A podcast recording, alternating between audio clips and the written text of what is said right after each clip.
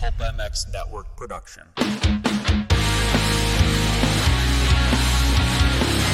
EVS Sports brings you a cheeky Brit and an American YouTube racing sensation weekly on the LVK More Than Moto podcast. Here's your hosts, Lewis Phillips and Kellen Brauer. Yeah, welcome everybody into episode four of the LVK More Than Moto podcast brought to you by EVS Sports. And uh, Kellen Brauer here from RacerX, Lewis Phillips again in studio from Vital MX. And we're going to debate some topics today, uh, a little bit beyond just, I guess, our re- usual rehash from uh, each race weekend. I feel like we have a lot of topics today that are not anything to do with the race. One topic, I guess, it has to do with like the race weekend. But um, yeah, I feel like this is this is going to be another fun one. Yeah, we don't have like a rider as a topic. Yeah, We don't have a result as a topic. right. It's all very um deeper meaning stuff. There's a lot of depth to this show. Yeah, I feel like our last non-moto topic is going to be real deep. Oh, I'm gonna get cancelled. I think I've already- Okay. Someone said to uh, a non-moto friend of mine said, "Do you feel like you'll be cancelled at some point?" And I was like, "I kind of feel like I already have been, like once or twice." Really? I don't know. How do you know? Would you consider yourself like when the the um the thing in France happened? was that canceled? no, I was kind of cancelled, but kind of celebrated. So Okay. it kind of evened out to Yeah. neutral. Yeah, neutral. Um, All right. Well, I definitely kind of got cancelled over the rent situation. Yeah, yeah, I would say so. um, That's still going. By the way, I still get people hitting me up weekly about it. victim. Still no better off. Just So I've been paid from the your brother. victim. Yep. Still the victim. Still the victim. Poor Lewis. Poor, poor Lewis. Oh, it's a tough life to live. Um, all right, well, let's get into our topics today. Before we do, of course, big shout out to EVS Sports for bringing you the LVK More Than Moto podcast. Over the past 39 years, EVS Sports has established themselves as a leader in innovation and technology when it comes to designing protection gear for today's motocross riders. Athletes like RJ Hampshire, Kyle Chisholm, Freddie Noren, Axel Hodges, and Travis Pastrana all wear EVS when they race, ride, or whatever Travis decides to do that day. Check out evs-sports.com to gear up like the pros and use the code LVK30 to save on anything from knee protection to shoulder braces. Also, want to thank M- Namura for presenting this show uh, this week. The leading provider of engine components for motocross, ATV, UTV, and personal watercraft for over two decades, Namura has been the preferred choice for premium and dependable engine components for more than 20 years. Whether you're restoring your vintage bike, rebuilding your four wheeler, or upgrading your new 450 race motor, Namura has you covered. Our extensive line of cast and forged pistons, connecting rods, gasket kits, engine valves, and soon cylinder kits that enhance your engine's performance. Keep an eye out for our new and innovative products in 2024 and beyond. Stay up to date by following us on Instagram at Namura underscore technologies. And of course, as well, Race Tech presenting the show this week. For 40 years, Race Tech has been supplying the motorcycle industry with high quality suspension components made right here in the USA. From modern to vintage, Race Tech is your go to source for suspension performance. They'll also bring a fan question of the week a little bit later on.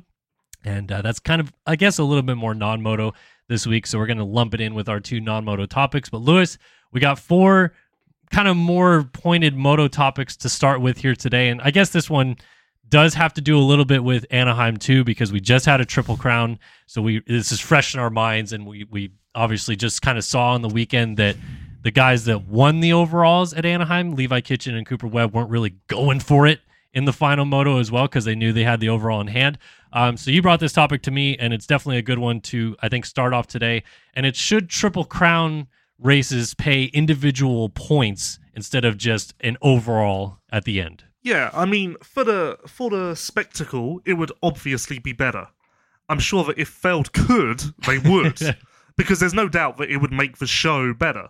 Um, you can understand why the teams don't want it, erring on the side of caution, but I can't think of a um, an instance where having individual points would have screwed a rider particularly over the last six years or however however long we've been doing this since 2018. Can you? Not off the top of my head. I'm trying to remember. There was a race. Like, b- I believe Marvin in 2018, if I remember right, one of the first years they did Triple Crowns, dislocated shoulder in Houston, comes back the next week and races one main event, I think, but ends up getting 11th overall because he went like nine DNF, DNS, or something like that. So that would be a situation where it would have hurt him.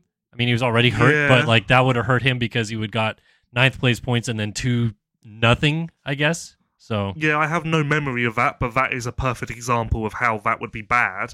I just, it was weird. I believe it was the final 250 main event, um, where if RJ had made a pass, it actually would have made him lose a position, yeah, which is like a bizarre concept.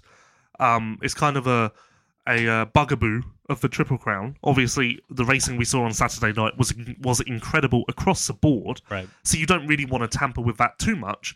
I just there has to be a middle ground, maybe. Uh, I know that the idea of offering points per main event win has been thrown around. Maybe you can do that for the podium riders in each main event, or even the top five. Um, five points for first, one point for fifth. Yeah, I mean, what I would, I guess, ask you about it is, is do you give out points based on the same scale?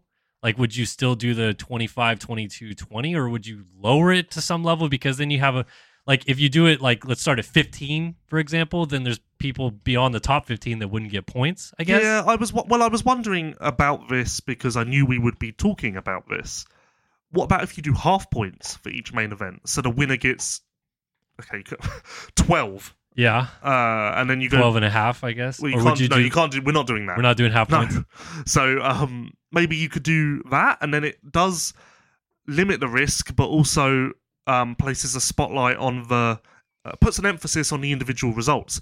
I just I saw I saw I always see people say that at the end of a triple crown, it's almost a bit like oh, that actually didn't really matter. And there isn't like, for instance, Jordan Smith did incredibly well to recover how he did Yeah. on Saturday night, but ultimately it should have been a lot worse, and it should have damaged him more than it did. Yeah. Um, so that's weird. I don't know how I feel about that. That's weird how you basically can say you can basically go into a triple crown and say there's less emphasis on how you perform here.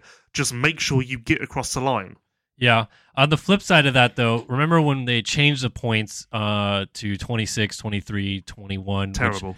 we've now gone back from. But Praise the Lord. the point that they were trying to accomplish with that is to not have a quote unquote bad race ruin a championship because there was years that Eli would get like a 15th and it's like oh well now he's way back and now and then 15th would give him a few more points like Yeah, they're just trying to help it out but I'm just saying I think for their sake they're okay with the triple crown the way it is because you have a Jordan Smith who has a bad main or you have an RJ Hampshire who has a terrible night at A2 last year for example and it doesn't just completely eliminate them from championship fight, especially in the 250 class where you know Shimoda went what nine three two Yeah. fourth, so the ninth kind of didn't matter in the end. It just you know gave them another shot, I guess, at getting back into the mix, and I think that's what they like is they like the the top guys having the opportunity to stay close. And you know what? This wouldn't be very good because if a rider goes one one one, one one one, it would um it would destroy the whole title fight for us because that rider would put so many points on the others that it would be the triple crown would quickly become the worst uh, the worst idea in the history of ever. I guess, but if you're saying we start at half points, so then 25 goes to 12, 22 goes to 11. If someone goes 1 1 1 and 2 2 2, that's still just three points difference after a night of racing. True. we like. Whoa, I like that. I like that. Yeah. So you you can't offer individual points with the current point total. Yeah. That's that's ridiculous. Um, but then the issue is if you do give twelve points for first place, uh, you run out of points quite quickly. So then you're doing what you said and offering points to the top twelve only, effectively F one sprint style, yeah. which isn't bad. It's not, but then, I mean, how do you? What's your stance on the fact that like like Billy Laninovich made the main event for the first time in whatever 12, 13 years for him, and then leaves with no points? Like he raced all three races but got zero points. Yeah, it's fine. You're fine with that? Yeah, I don't care Okay. because he made But, the but main I event. thought you didn't like the how the structure uh, of a regular main event. You get in the main event, you don't get a point if you finish 22nd. No, I don't care. You don't care about that? No. I thought you did. No, I think I believe I care more about the twenty first getting a point outdoors. Oh, okay. How how does that work? What do you mean? Are we doing one point for twentieth and one point for twenty first? No, there's a there's um not a gap between uh fourth and fifth that used to be there. There used So, to be a two point gap from it will go 18 to 16 25 points. 22, 20, 18, 17. I think if I have that, But then that right- doesn't work because I I heard that the whole idea of this was to make sure the points are the same indoors and out. And now then that means they won't be because fourth place down will be getting different points. It can't be that. They must be What? doing no. one I'm saying that's the point structure moving forward. Supercross and motocross has the same. Wait, so, so fourth place in Supercross this year is getting 18 points. Fifth place is getting We should have pulled this up. No, I, I, it's gone back to the old way. I'm going to look. Fifth Okay. place fifth place is getting 16 points. Are you sure? I swear. I don't think so. I think. Well, I almost think fourth gets 19. No. I don't know. Either way, It's Um, here. Right. either way. Uh, oh my. okay. What do you got? Fifth place, 17 points. See, there you go. Oh That's what I'm saying. I, I Who told knew? I knew. That's what I said. I am flabbergasted. So that's what it's going to be outdoors then too. Well, poor, yeah, I am flabbergasted. Oh, yeah. I mean, the whole idea of that concept was initially to if you get top five, you get extra points. Well, like if you go fourth. I just presumed third, we were going back to normal. So now No. I've been sat in the press box like an idiot, counting points in my head, and I've just been counting wrong. Hmm. I just thought we were going back to the old way with a slight tweak at the back end of the field. Nope. It's all, it's all different now. anyway, um, I am shocked. so triple crown half points I don't know how individual I races. I don't Okay, know what well. So, some form of getting points per race is what you're in for. I don't even know. Okay. Lewis is out on that now. He talked himself out. I, I don't know. I don't really know how I feel. It was just it was a debate. I don't have to have a Okay. All right. answer. That's fine. Um, next topic we want to talk to talk about today, uh, and I'm very curious on your interest level in bringing this today, uh, because I think most people wouldn't agree with it. Most fans, I guess, wouldn't agree with it. But uh, the topic of less Supercross rounds, which we used to have 15. I mean, way way back we had much less than that, Yeah. but it was 15. Then it went to 16 for 15 years or so. Now we're at 17. Um, what is the perfect number of Supercross rounds for you then? Well, the reason this has jumped into the mind of young Lewis is I. It's great at the moment. Four winners in four rounds in both classes, four different pole sitters. It's great. But this has happened in the past, and by the time that we get to round 17, there is no title fight. Yeah. So, in essence, we're four rounds in. It's so exciting. But when you look ahead at how many races are left, you kind of know it's not going to continue in this way. If it was 12 rounds, we would be a third through the championship. Yeah. And you can kind of start to see a pa- you can see a way that this trend would carry all the way to the finale. Right. Whereas when it's 17 rounds, right now it's very hard to comprehend how this could last. So that's where I'm coming from. I don't want less supercrosses. I love supercross. I'm just it was this um it was this idea, this line of thinking that kind of sparked Okay. the conversation. Yeah. No, I get that um, sentiment for sure because you're right. Like I feel like we get to Daytona where they say that's where the series starts, Which and the series is kind of over 10? Nine ish. But yeah, like I feel like by the time you get to Daytona, the series is usually over. And I feel like the only time we've ever had really good championships is when the clear best guy has an awful round early. James crashes out of A1 or whatever. Yeah. Or um, Ryan Villopoto in 20. uh, that was probably a bad example. No, 2013 went down to the end, right? Between him him and Millsaps. No, it didn't go down to the end. Well, either way, he crashed at the opener, finished like 13th. uh, 2017, Dungy won. Tomac was incredibly close. Yep. If Tomac had started on fire, he probably would have won it with a round to go. Easy.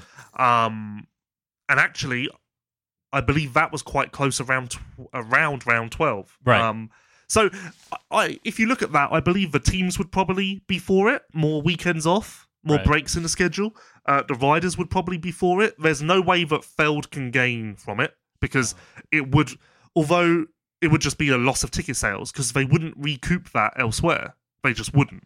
Yeah. Although, no, they just wouldn't. No. And then I'd imagine there's some sort of TV rights uh, for 17 Yeah, it's not happening. Yeah. No, Like- and there's, so there's no way that Feld would benefit from it. Right. But just uh, ra- 2014, Four different winners across the first four rounds. Ryan Villopoto won the championship with a 62 point advantage. Yeah. Like, this 2012, in my opinion, the worst year of Supercross ever. Started with no, but in in the sense of like underwhelming. Started with four winners. Everyone got injured. Yeah. Even the champion got injured. Well, I mean, it would have been that one would have probably been an all-time title fight if Reed doesn't get injured in Yeah. Dallas. So I, I I don't agree with that being a dud because like for seven rounds it was like oh my god no, it was a dud So- because of the injuries, is what I'm saying. yeah I get it um When the champion gets injured in season and misses rounds, it's a bad year for injuries. yeah no that's fair Um, so yeah, just like I, I almost feel like it's.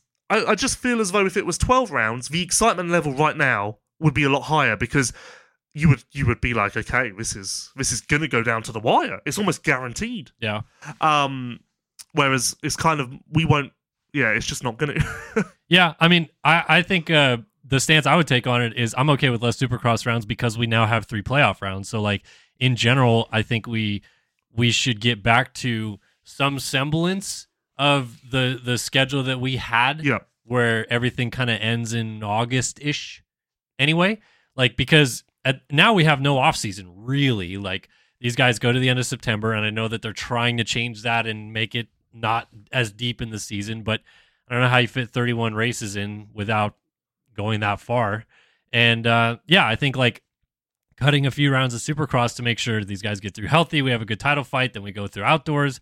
11 rounds outdoors or whatever. I actually let me pitch you this. Would you be okay with if they cut supercross rounds, they cut like one more national too? Or do you want nationals to go back to 12? I think that 12-12 is a nice balance. Yeah, but Feld is No. never going to do that. So But even 14 supercross rounds, that's less of a dip, but it just makes the end seem more. If there's just more of a chance of it coming down to the wire. yeah, for sure. And there, there is no magic formula to have a championship go down to the wire. Otherwise, we would have that uh, figured out by now. Well, you know what would be great about um, a few less rounds at least, like even if you, we do 14, like you said, then we could potentially not start until late January. Gives a little bit more of an off season, and we wouldn't be in the dead of winter and have mud race after mud race in open air stadiums. Like we would maybe still have occasionally ones, but I feel like because we're just we're literally in the middle of winter when we start. Like it's right after the winter solstice that Anaheim one happens. So No, I would, I would do it. I would start on the same date and have more weekends off. Really? Yeah. I feel like they, uh, those guys would just rather get it all done. Like you start a little bit later, you have more of an off season. You start later, you get through all of it in a seven month span, and then you have a five month off season. No, Really? one weekend off per month sounds nice I for the riders. I don't care. Uh, you you come from GPs where that's a I've got nowhere to be. Huh? I've got nowhere to be. I can. I'll race every weekend if we need to, but Well, yeah, but I'm saying I mean, like, I won't. you're I'll you're watch it. you've seen how that approach uh, matters to those guys, and obviously the travel's way different. But that's yeah, it's easier. they get a lot of off weekends, so they get a lot of time to Yeah, the travel is easier in GPs. easier. Yep. Why? Let's say that because that's a debate topic. Well, I mean, I Prado literally just said he loves how he doesn't have to travel. So I don't know. Like, What? What he said that in relation to being here. yeah, he's like, I just go home and sleep in my own bed every night. Well, I don't yes, have to the get there on Thursday and leave rounds- Monday. Yeah, that that that's not to do with travel though. That's to do with the race format. I guess, but yeah, he doesn't Um, have to travel every weekend. No, a majority of the GPs are within driving distance. A majority. Yeah. How many are like within? you know, we're we're getting way off topic of this main topic, but just quickly, how many would you say are within like a six-hour drive of Belgium where they all live? Well, basically, all of the European rounds are within a eight-hour drive, nine-hour. and they drive. all drive No. like. Yeah, that's what I'm saying. So they would fly from Belgium Yeah, but to it's- it's a one-hour anyway, or flight. whatever. So or My flight to Detroit is five hours. You never, apart unless you're going to overseas, you don't have a five-hour flight in GPs. or if you go overseas and you have a 24 hour day. Even Turkey, Turkey is um a four-hour flight, less than that, and that's the furthest that isn't like a flyaway, quote unquote. yeah. How far was Qatar? Uh, seven, eight, seven. Okay. All right. Fair enough. Yeah. I mean, I see your points. So I, I, I uh, don't. I just yeah. well, I mean, I believe it could be a, a good change if it ever did happen. It wouldn't happen. It won't happen, but if it did happen, I could see what the Just benefits. interesting to ponder. Interesting to ponder, uh, indeed. All right, let's get into our third topic, which is uh, this is one that you have been on. You know, you've been doing the groundwork, I would say, Mm. of finding this all out. Journalism. I don't know anything about this, but you have been uh, tweeting about it. You've been talking about it. You, I think you put out a tweet on Saturday saying that you think this is what Closer to a done deal. closer to a done deal. Yep. And it's uh, that World Supercross, which is heading into its third season of existence, or Yeah. in their eyes, twenty fourth, um, is going to uh, Wait, what in there? Oh, got ya. yeah Got ya. uh, Took a little while to yeah, catch yeah, up yeah. there. is going into their or I'm sorry, is going to switch to 450s only and not two classes like Cade Mm. Clason thought maybe on Twitter. Yeah, not like an A and a B, just Yeah. one class. Just one 450 style. class. Um so what what do you know about this and then what's your thoughts? um, all I know is that it might happen. Okay. um, it makes sense. I would imagine this came from the new investors. It makes sense in so many ways. One, they have to pay less, uh, half the prize money. Two, I would presume they are going to give the teams half the. Uh, what did I give them? Uh, stipend? No, I uh, guess yeah, yeah. would be a stipend. whatever their the funds to travel.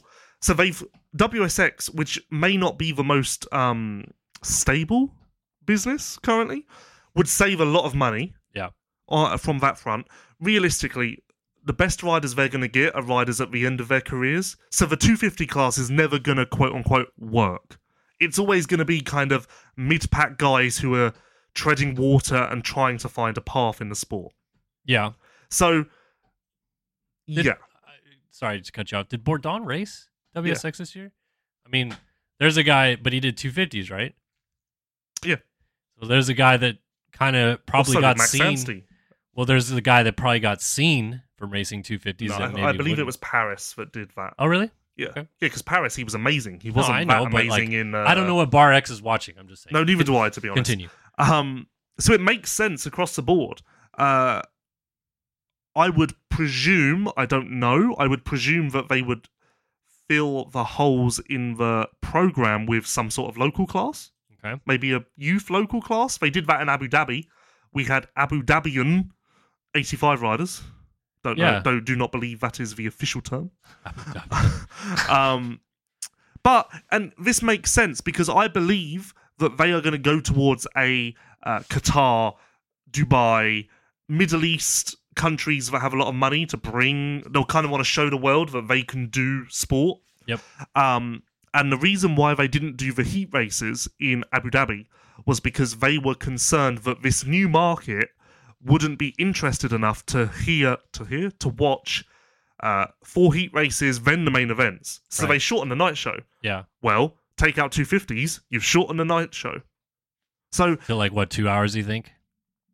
uh, yeah, well, it depends how they do it. It might be, it might, it might be the, it might be the same period of time, but with less. You've, you're shortening the action that they're seeing, so you're Right. not getting bored, are you? No. Because in, in essence, if you don't know who Ken Roczen is, you're just watching a race on repeat. You don't really know that it's a different class. You're just like, oh, another race. Here we go. Um, so yeah, I believe this will happen, and mainly because, like I say, it's fact that it is on t- on the table. Yeah. Um, I believe it will happen because it just makes perfect sense for them. I think so.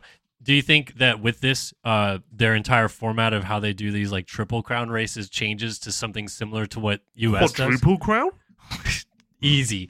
But do you the think sink crown. do you think that they would go to a format where, like you say, they didn't do the heat races, and since it's only one class, they start with race one, then there's a break, then race two, and maybe the distance is longer for the 450s as well? Uh, I would like them to go to a two moto format. Oh, two motos. I would Because- like that. I don't know. I would like, but I would imagine if they're if they're cutting a class, they will keep uh the triple crown format because otherwise you're going to get complaints. Well, that's what I'm saying. So I asked uh, Kenny on press day this past week of what he likes about uh, Triple Crown in the U.S. versus the format they do in WSX. oh boy, And well, no, he basically just said like the format here, because of how long they choose to make the motos, would like you could never do back to back to back motos of, of 12 minutes plus one like they you know do here. So he likes both formats because they're unique in their own way, which is like you have shorter, like kind of snappier races in WSX, but here it's more of like a long, drawn out, like real race for each time. So I'm Yikes. what? I'm sure WSX didn't like hearing that this is more of a real race. I, no, he he says he likes both formats because it's two completely Yeah. different things. So I'm saying which one works better and should WSX change it? Like should they Yeah, stick with that WSX. format? I forgot. I forgot the WSX does for back to back. yeah, that's what I'm saying. Um, no, yeah, they should go to the American Triple Crown Okay. with, or just do two motos.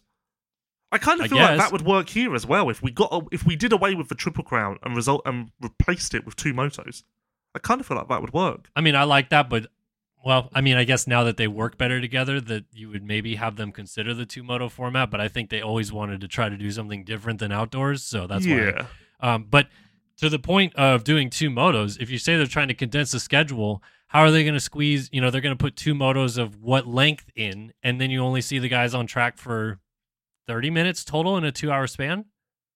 yeah, but this is the point. If they're going to those countries, they're kind of just there for the spectacle, and they have no preconceived notion of what that should be. Yeah. So if we go to a WSX race as a fan, we want, we demand X amount of on track time because we are subconsciously used to whatever that is.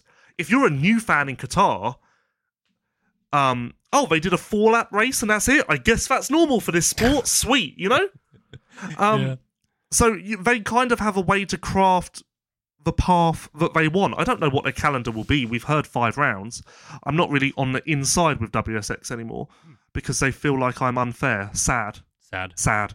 Um, but if I was unfair, I would have. I've just. I feel like I've said non-stop positives about them, haven't I? Here, I, uh, let Sad. me. Um, but in terms of a- journalism, sad. journalism.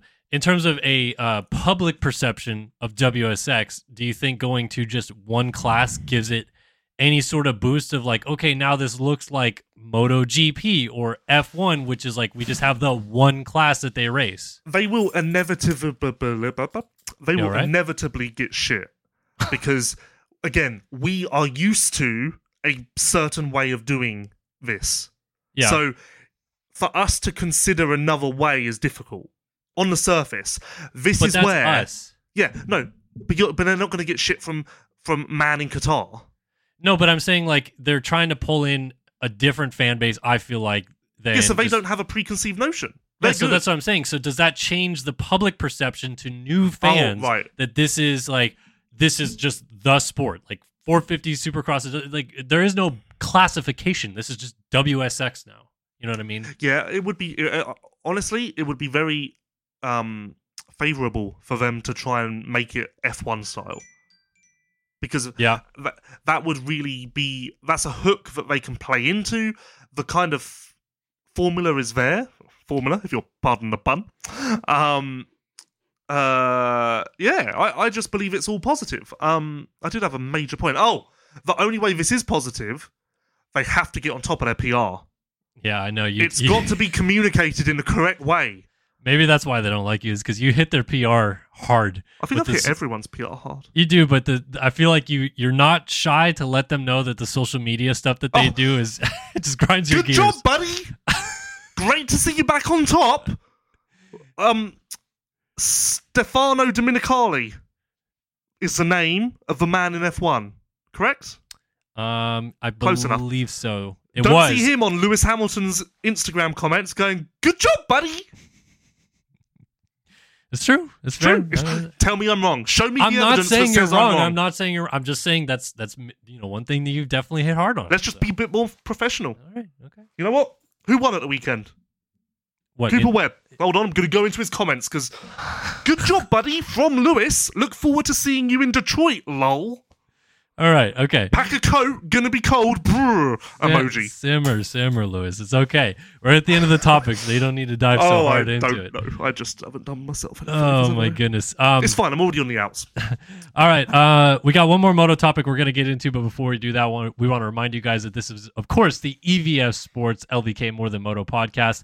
And over the past 39 years, EVS Sports has established themselves as the leader in innovation and technology when it comes to designing protection gear for today's motocross riders. Athletes like RJ Hampshire, Kyle Chisholm, Freddie Noren, Axel Hodges, and Travis Pastrana all wear EVS when they race, ride, or whatever Travis decides to do that day. Check out E EVS-sports Dot com to gear up like the pros and use the code LVK30 to save on anything from knee protection to shoulder braces. And big shout out, of course, to EVS Sports for bringing you guys the LVK More Than Moto podcast. Um, a little halftime debate. Halftime. Uh, the great Adam Wheeler told us to put the non-moto back into the middle of the show. Yes. Why did you feel as though you should ignore? I'm not ignoring the him. Greatest journalist in two-wheeled sport. I'm literally not ignoring him. Okay. I'm just trying to do two episodes of the format that Steve wanted us to switch to before Okay. we consider switching again. Okay, just I, I, I, I actually like Adam's suggestion of sprinkling the less or the non-moto stuff back in. I would what I would prefer for us is going two moto, one non-moto. ah two-moto format. Stop it, and then and then a second half of two moto, non-moto to end. Okay, Right? Yep. Okay. symmetry. Yes, symmetry. Uh, but we do have a final kind of moto-ish topic to discuss. Uh, Right in your wheelhouse. right is- right in my wheelhouse yeah because it, it does have it has gaming ties it has f1 ties and now it has moto ties and that is uh, lando norris who is a formula one driver for mclaren f1 and just signed a big extension with them as well is um, doing this thing with quadrant where they signed like athletes uh, to be representatives of quadrant which is his like kind of uh, esports brand i guess is what you would call it um, to represent quadrant in many different disciplines. And one athlete that they signed was is she uh what is Lottie Van Drunen uh, what is she's a female. I know but like Oh. what is she who uh does she ride for and like give me a synopsis of her cuz I'm not very well versed on her So, Well, Kellen hates females. yeah so breaking news. confirmed Kellen hates WM- WMX. I almost said WSX. um, um, Lottie Van Drunen is a Dutch WMX girl yeah riding for her own team because Oh, WMX team. doesn't really have support anymore. Really none Well, at no, all like no, she was going to be on FNH, Okay. and her dad is a bit of a moto dad, so that didn't last very long. got it okay I just didn't know if they're like if she's getting support from anybody so I No, figured well, she's, would know I think she's getting Yamaha support. You know what? She might actually. Be, I think she is on a team now. She's on that. I think she's on the De Baets team. De Baets team. Okay. De Baets. all right see but Pat you know Drill's team. Okay, you know more about that than me, I which is I why I threw it to you to give us information on who she is. But she was signed on as, I She's guess, a Yamaha WMX girl. would you consider this a brand ambassador role, or is this just like a sponsorship, or how how do you Well, they're on her plastics. for Quadrant? Yeah.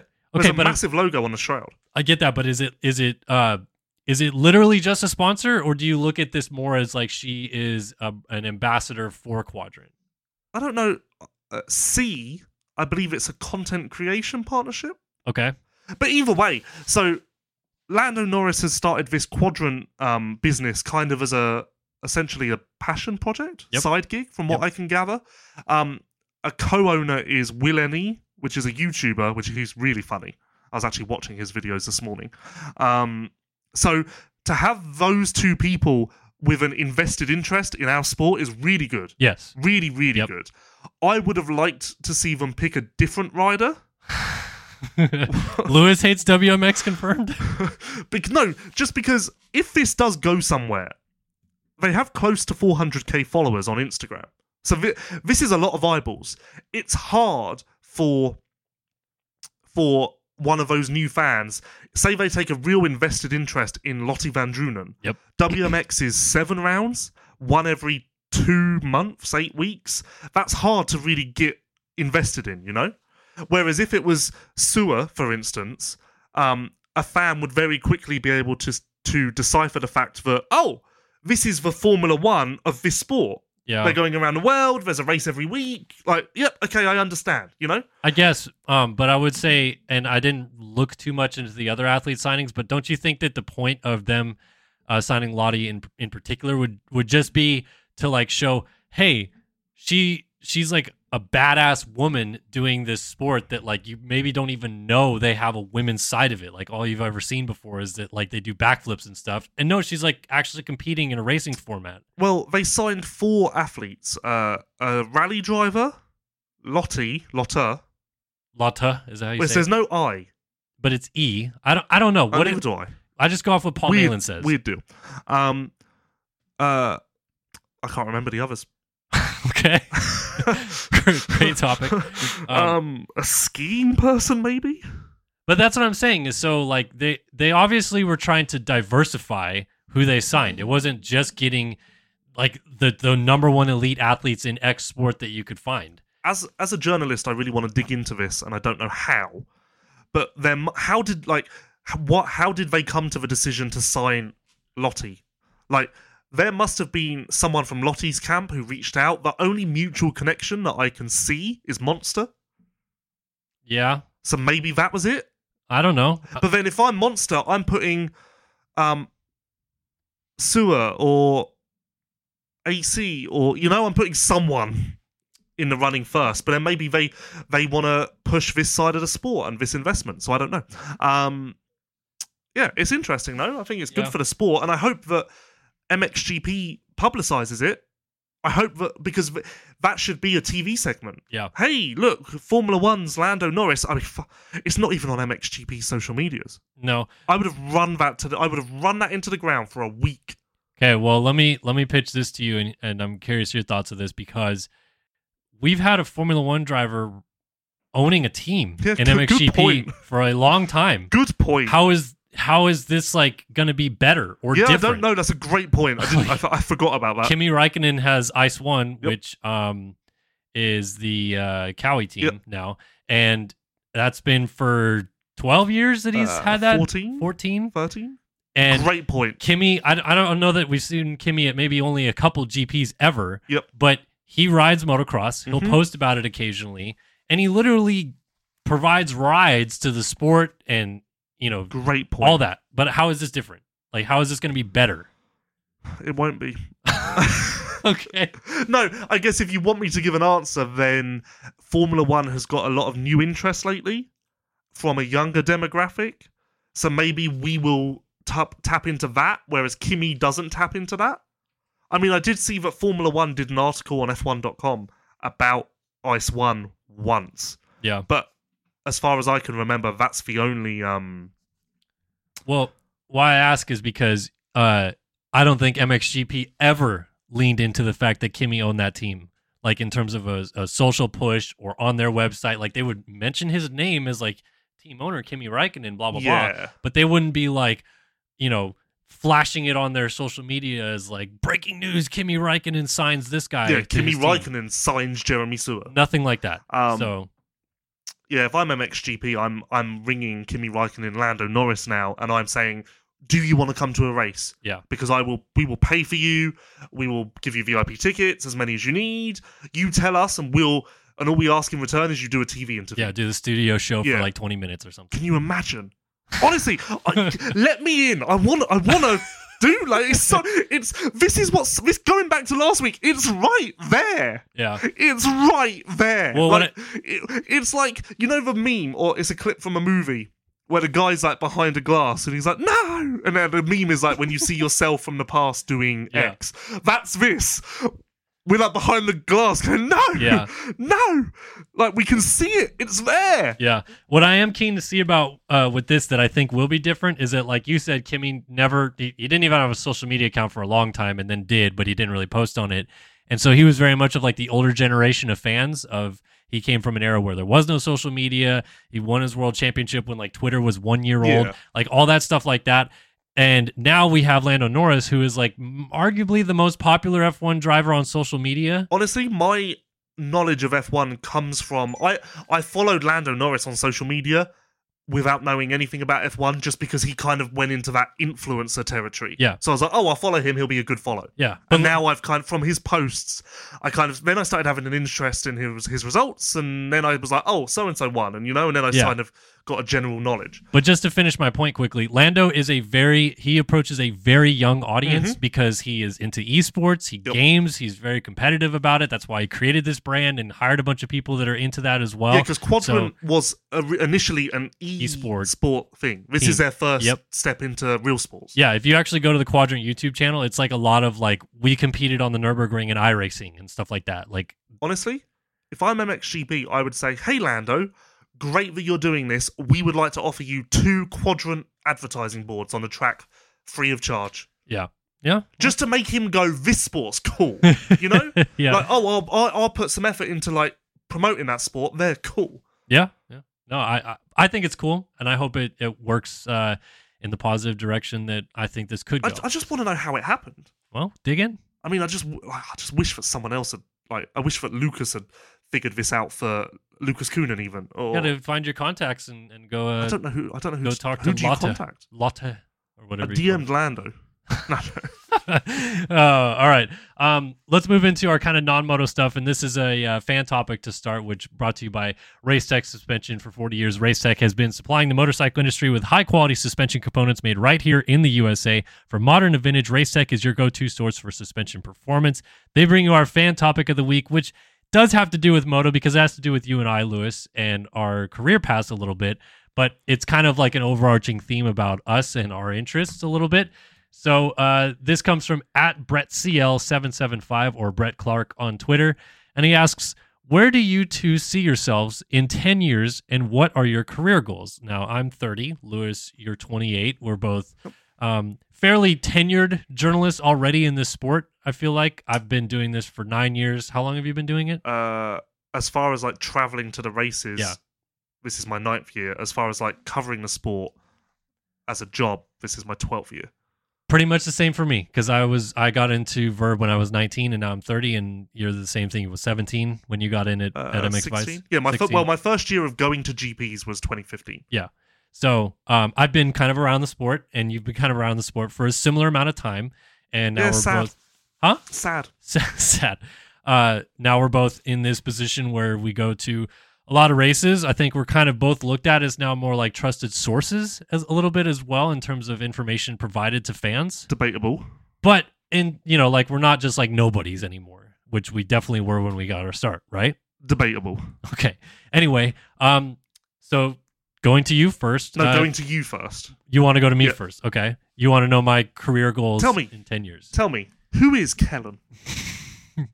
Um, well, I got into to motocross journalism in the first place because I had a vested interest in going to broadcasting, and that's why in the esports echelon of moto with MX Sim and MX Bikes and Monster Energy Supercross, the official video game, I have gone into broadcasting positions with that and called races for 13 years now, I think, uh, in that discipline to test my skills and get better at it because I thought I could be a good play by play announcer someday for the sport. So if you're asking me in 10 years where I see myself, ideally it would be somewhere in the TV discipline for motocross and supercross. But I'm also not opposed at all to just being a, a solid journalist in this sport for years to come and you know shooting video and getting content and kind of chasing it like you and I both do right now and developing my skills and getting better at it that way as well. So I'm kind of torn. I don't really have like a straightforward career path that I want to follow, but I definitely enjoy the position that I'm in. What So- would it What would it take for you to not be in the sport in ten years? What would tempt you away? I guess. Uh, I mean, I guess if you're saying like we'll pay you a lot of money to go be a, a director of something elsewhere entirely, I, I wouldn't be opposed to. Like, I I would go to like baseball because my family has a, a a history of baseball sports writing, and I grew up playing baseball, so that would be a place that I can see myself going. So that would be your alternative sport. Alternative sport, yeah, Yeah. in terms of doing journalism, but just going somewhere else with it. I don't know about. I have no idea what it would take to get me to not be a journalist at this point. Like, so I'm your your passion is TV, not not so much uh, writing or reporting. No, I have a passion Oh. for that, but I I think I'm good enough to eventually get into a TV role. yeah, you you okay. You uh, phrase it differently.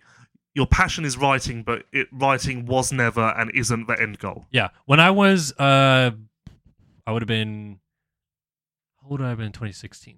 23, 22-ish somewhere in there. Uh I got to a chance to ask the late great Dick Enberg, who is a Ugh. longtime sportcaster in the US, um, if you want to get into broadcasting, like if you're my age and you want to get into broadcasting, what would you do?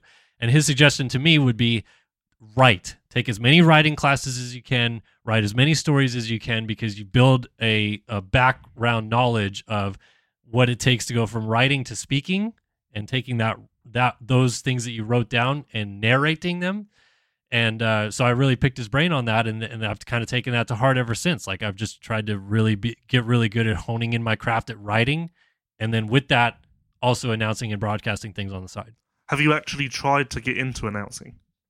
Well, yeah, because like I've done the esports thing forever. I literally put my name in the hat for doing the ESX thing. But like, have you, I mean, have you have you emailed Race Day Live and said, "Hey, if Dan Hubbard's sick one week, or like, and you need someone at the eleventh hour, I'll be there." Uh, not email, but in conversation, yes, I've talked to people about Okay, this. good for you. And I announced Loretta's last year, all six days of it. So it was was that and was that a happy accident, or was that a Kellen wants to do this, so let's I give want to him a do shot? that, and I didn't, ex- you know, I didn't take any payment or anything. I just was like, I'll whatever it takes to get in the booth. Yeah.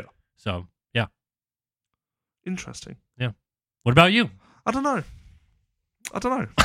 um, I'm kind of in like a bind at the moment because I don't really know what's like. I don't really know what my next big goal is. I think that it was such a big goal for such a long time to move to America that I've kind of like gotten to the top of the mountain and I'm like.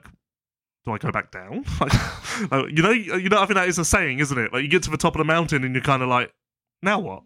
I guess, but I feel like if I'm looking at your career path to this point and what you're good at doing, I think like I think you have the potential to be the sports PulpMX in the future.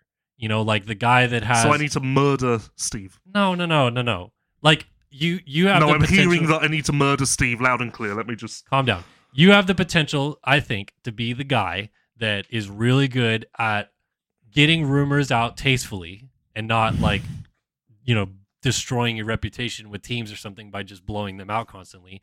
But also having shows like this one or your review show with Michael or the one that you do with Adam about GPs, where people can come to you for reliable information uh, that you display about a series. And that's what Steve has done for 15 years now. And I think that you're building yourself into a level where you can be uh, a journalist in this sport that can do that very easily. Yeah, but in an essence, am I not already that? I'm not. Okay, I'm not. I'm not at Steve's level, but I'm. I'm. I am a journalist who does, like you say, I do. I do podcasts. I do. So I guess what I guess the what you're saying is just basically grow my profile and be better at what I'm doing now. Like, Yeah, I keep mean- improving in this field. Steve made his own brand off of it. Yeah. And I think that you're someone that has the potential to do that as well. Not necessarily saying you will, but I believe that that's where your skill set could lie. Okay, this is like therapy now. Well, Um, I'm just saying. Um, yeah, I, I don't know. Honestly, I don't know. I, all I know is that I want to be, re- I want to be content with the fact that I'm doing a good job, which I'm not at the moment. So, but I don't know what that looks like, and I don't know how that looks. Well, I mean, I would say in the short term, like if you look at what you want to accomplish this year, like what are those things? Like what are you trying to improve upon at the moment? I don't know because it's very much a bigger picture. Um, you- honestly, I just tried to get you to pinpoint something little because you weren't giving me a big picture, and then you said it's a bigger picture. So I, I'm confused at this point. Well, this is what therapy is, Kellen. It's a wind, it's a winding road of nothingness. Um, I guess this year I want to kind of, I guess this year I want to make it known what I'm about. Like, oh, this guy is trying. Essentially, that's my goal for this year is for people to go. Lewis equals he's putting in effort. He's not just towing. He's not just going through the motions. He's actually trying to be better. And then that's I want that to be the perception of me is this he's not just got the job and is backing into it every week and just like oh he's doing the normal stuff Yeah. like um i've tried to make my press day interviews more in depth to some applause and some criticism uh as is the way of the world nowadays um and yeah, I'd like to do more. I, I guess the one item on my to do list, which I'm going to try and do here really shortly, maybe as soon as next week, is the series that the Herlings interview started. I'm going to do more of those, but from now on, they're going to be on video, and I'm going to rent like a fancy hotel room on the top floor of a hotel in LA. And like, so it's going to have like the backdrop and the vibe of this isn't a moto podcast. It's going to have Okay. the vibe of like this is a business podcast. Like and it- a like a Graham Bensinger on YouTube. I have no idea what Oh, that okay. fucking is, Look it up one time. Um, yeah, so like that's I want uh, yeah that's a definitely a little uh, item on my to do list, and I want the interview to be not about racing, but to be about like the business side of the sport, the emotion side of the sport, Yeah. the psychology side of the sport. Um, so that's on my immediate to do list, but that's not necessarily a life goal because I can do that quite easily. I've just got to make the arrangements. Um, so I don't know. Can I say one thing that I think both you and I kind of have uh, an interest of, of doing is that I think you and I both are trying to make the sport look more professional from a media standpoint. And I know we talked about this last week, but to your point about high rise hotel with a backdrop and all that stuff like that, I think you and I are both trying to be like, okay, we're not just going up to them with a GoPro Yeah. and interviewing them, which is fine. Like that's what people sometimes also really like, and It's- it keeps it simple yep. but I think that uh, there's a lot of value to like doing a professional sit down interview with someone and getting real information out of them that doesn't feel like it's all PR. Yeah, yeah. Like, I guess that goes in hand in hand with my first point of, um, me wanting the vibe of Lewis to be he's trying. Is if you don't even listen to the interview, but you see a screenshot of it, it's immediately different. Yeah. So you're like, oh, someone's putting effort here. Yep. Um. Um, I can't. In hindsight, I should have done that with the Jeffrey one, but because it was the first one, I didn't really know how it was going to go. I didn't expect it to be as good as it was, and also Jeffrey is. I, I knew that with Jeffrey specifically, I would get more out of him if we sat very relaxed. Yeah. Um, and we were very relaxed. It was like I almost forgot I was doing an interview at points. So I, so that that yeah, that's that. There's goods and bads. Yeah. Um, yeah, but I don't know. I, I just want to be good. I want to be. I want to find contentment with being happy with the job that I'm doing. Not the job that I'm doing as far as the tasks, but my output. I want to make. I want. I just want to be the best I can be, and whether whether that's the best in the sport or the ninth best in the sport, I want to be the best that I can very be, and I really don't feel like I've scratched the surface of that yet. All right. Yeah. No, I think that's fair. I mean, deep. Honestly, though, like, I, yeah, I think about it a lot. And like I say, especially there was like, because all through the 2016, 2017, 2018, someone says, What do you want to do, Lewis? And I'd say, Move to America. Yeah. Oh, I'm going to go to America one day. Yep, plan is to go to America one day. So now it's kind of like, Oh, okay, I did that. Wow. and it's like, okay, I never actually planned for what's next. Yeah. No, that's fair. Um, all right. Well, let, we went deep there. I think we're about to Oh. get a little bit deeper because you the way that you wanted to do this final non-moto topic was a lot more. I feel like philosophical than what we're going to ask. Uh, but uh, I think it's a good talking point regardless because uh, there's a lot of discussion about the fact that like people our generation or even our next generation behind us or something are going to live a lot longer like life expectancy is continuing to go up and up and up and up and uh, so the question that you wanted to pose today for non-moto is It's ridiculous now that I hear it. Now that it's on the air, it's ridiculous. do you want to live to 100 years old lewis phillips you go first. okay Because Uh, I, I will get, I might get myself in trouble here, so I want to see where you're going to go with it. yeah uh, like so long as you don't experience uh any sort of like you know medical issues i guess that makes it hard to live to that age like you live reasonably comfortable to that age then yeah i would. Because for me now having a family a daughter and stuff like that i would love to be able to see how her life goes and how you know hopefully her children's life uh, goes. And as well like how awesome would it be to just kind of see what changes in you know human history over a hundred year span? Like i'm always fascinated by people that were born in like 1840 no like let's say 1870 something and But lived they're to, not alive. That's a hundred. listen i'm fascinated by people that are born in like 1870 something and lived to like 1970 something Right. because they have a hundred year lifespan and they went from no vehicles to watching someone land on the moon and what would we see in going from being bo- born before the millennium to living to almost the next century like that's another fascinating concept to me to see what changes about human history in that time frame but i mean what do you think about it I'm out. you're out Absolutely no way. okay Literally no way. why I'm out. but I why don't want that. What's the point? you don't want to live that long No, because what's what's, the the, point? point? By that point, I'd have done everything that I need to do. okay okay Like, I don't, there, there would be nothing else for me to do because a, I wouldn't be physically able, and b, I'd be written off because of my age, and yeah, there'd be nothing. I'd literally just be a spectator. uh your favorite GP rider of all time is Josh Coppins, right? I, I'm going somewhere with this, but right, Coppins. He's coming to a. Did you see on Twitter? Oh. He's coming to a race. uh, Did you like my reply? I don't. I don't think I saw He this. said, "He said I'm coming to an American race. I'll let you know." And I replied, "I've just cleared my schedule for the entire year." Okay, where I'm going with this is: Does Coppins have kids yet? Yeah. Okay, so does he have boys? Uh, Nixon, yeah, So Coppins has Nixon, yeah. a son who, let's say, for this sake, gets into racing. He is. He raced the um, YZ uh, Cup Okay. uh, at the Nations. okay, and gets good enough to have a career that you know spans as long as Josh's did. Yep. And then he as well has another kid, and that kid races. So then you can watch the entire Coppins lineage if you live to hundred years old. Uh, no, I'm out. It's like the Everts lineage. You could go watch Harry in the in the sixties and seventies, all the way to Liam right now, Why is that cool? Because you love Josh Coppins. So you get to see, like, I get to see Townley's kid race, and I'm excited for it. Townley's kid is meant to be really good. Yeah, I didn't look great in SMX a little bit, but I agree. Like, I think that he's going to turn out well. Yeah, I, I'm out. No, Okay, no, I'm you sorry. can't I'm sell just this trying to me. Like, I'm just trying to help I like even like. because you don't have family yet, so I can't like appeal to that. so you've you. gone with seeing Josh, seeing Josh Coppins' kid race. I mean, he's, he's he's your family because you love him so much. that, that, if, if this is justification, I think you've just proved that I'm Well, right. I'm just trying to come up with a No, reason. like, uh, yeah, like, no, I'm out. I don't Okay, like, even trying- 80 is just like, no. I'm just trying to come up with a reason of why you would be excited to see the year 2080. Even putting it like that, I'm out. That's just uh, 2030 seems like a bit of a slog to reach.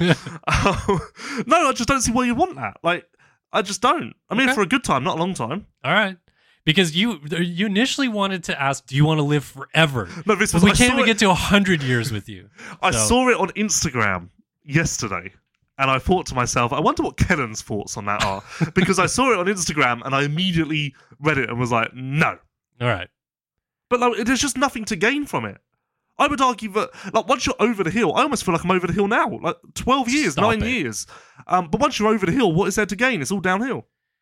Okay, but you don't have. I guess that's where you stop to appreciate the flowers and the Yeah. sky and stuff. But I'm Like, not. I don't care. The from- sky's blue. From my perspective, I'm so excited to see my daughter become an adult and hopefully she have kids. And so, like, that process of just continuing to see her grow and like the people behind me and their lives continue to grow, I'm excited for that. No, I'm out. Okay, so if you if you have a child someday, you don't think it would change your mind? No, if I could, I, I, don't really, I don't really want uh, seventy. I'm out. Should we revisit this topic in ten years Yeah, when when I'm on TV and you have hopefully I'm, gotten still- much and I'm better? still- and I'm still sat here with slightly more Twitter followers. All right, well- because that was essentially the that was essentially the reason you gave me. I think you can get to a place where you'll have no, no, slightly no. more Twitter followers. No, I feel like Steve has gotten to a point. and We're just going back to an old topic at this point, but I, But it all kind of ties in, actually. I guess, but I feel like Steve has gotten to a point where, yes, some people think he's a bit of an idiot still, but he's ascended to a he's ascended he's ascended to a point in the sport where he's not only a mostly respected journalist, but he's also doing a lot of good things for the sport with the privateer challenge, uh, does the privateer podcast, like the fantasy. I feel like made a lot more people pay attention to riders they obviously wouldn't have otherwise. Yeah. So I don't know. Like I feel like that could be something that you do as well. Like give back to the sport in the way that Steve has. So you feel like like my future is I'm a giver. Yeah, sure. Wow, that's a turnaround. Why? Because I think. What did I think of you before? I don't know, just don't know, don't know. That's quite a positive. Like I'm a Jesus reincarnated. Well, I didn't go that far. Oh, I just said okay. that I just think that you have a lot of uh, potential to Okay, help the sport. You grow. said words, and I took it as um, I'm Jesus. You know, you've been using the word Jesus a lot this year, uh, as if as if like you've ascended from this like heavenly position to give back to the sport already. Maybe I have. Like, Who knows? Yeah, well, But no, I think if I could have a contract to say I'm out at 70, I'd sign it. I'm out at seventy Yep. and just done. Yep. Right. Maybe But- even 60. Because what's really going to happen between the ages of 60 and 70? Well, I mean, getting back to the philosophical side, uh, would you like? Would you take a contract of being out, as you put it, at an earlier age for nothing but good health to that point, or live longer and maybe no, I don't have- care about that. I just Okay. I just don't see the point. I'd right. imagine it's boring. Um, you're not going to achieve much. Like there's just I just I cannot comprehend the the point of it. So the feeling you get going into Anaheim one every year, I'd imagine is the same as me, which is like I'm so excited. I know it's, I don't know what's about to happen. Yep. Racing's about to begin, and you don't want that every single year. Like you don't want that feeling for Well, by years that and age, years I won't even years. you're at that age. Someone will go to me, Lewis. Anaheim one's on this weekend, and I'll go, what? What's that? What happened? You got senile at 60 or what? Oh, okay, sixty. Okay. Why are these riders going around in circles? No, um, Why did you get Southern too? Like you I moved to don't the know. I US was trying to do like an old man, like an old confused man.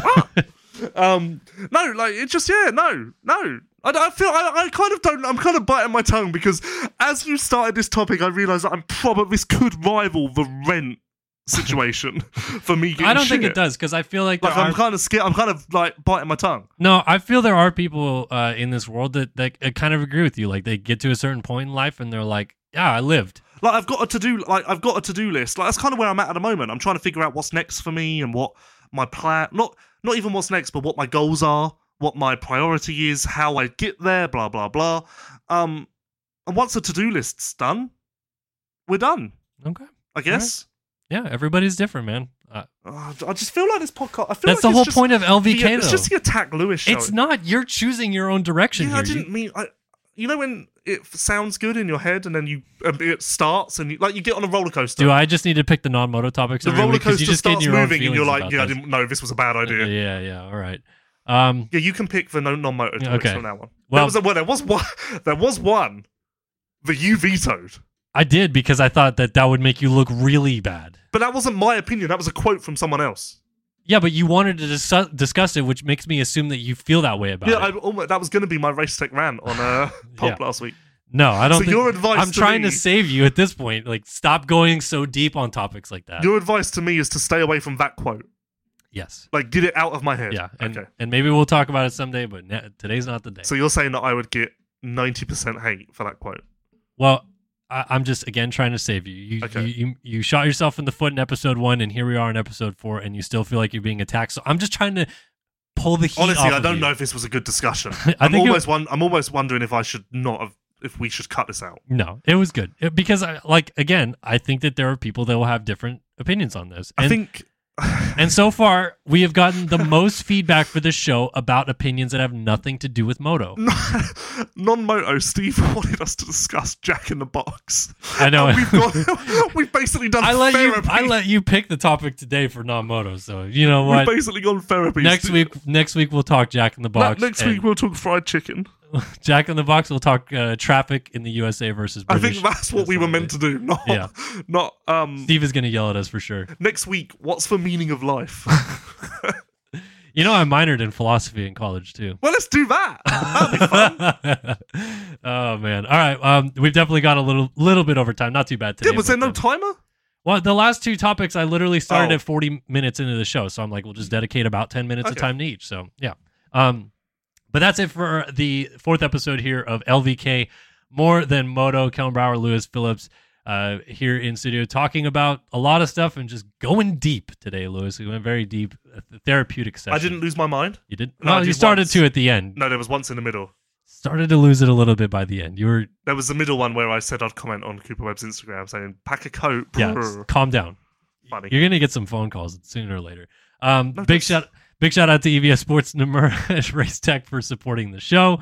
What? Well, now I'm shitting myself. No, you just got to stop going in so heavy But on what did I do? No, you just you acted as if you were somebody else going on Instagram and commenting. Yeah, I didn't say anyone in particular. Okay, all right. If you if you think that's about you, then that's your problem. I didn't say a name. I didn't say it was about. No, me. but I'm saying to the like if you if you believe I'm referencing you, Alright. then you need to look in the mirror because I Alright. didn't say a name. okay. That's like me going, you know what, Kellen? I hate bad people. If you think I'm talking about you, you've got a problem. okay. All right. Uh, thank you guys for tuning into episode four of the show. I'm not going to Detroit this weekend, but Lewis will be back next week with all the hot topics from Detroit or cold topics because it's going to be cold there. Um, so thanks, guys, for listening to another episode of the LVK More Than Moto podcast, and we'll see you guys next week.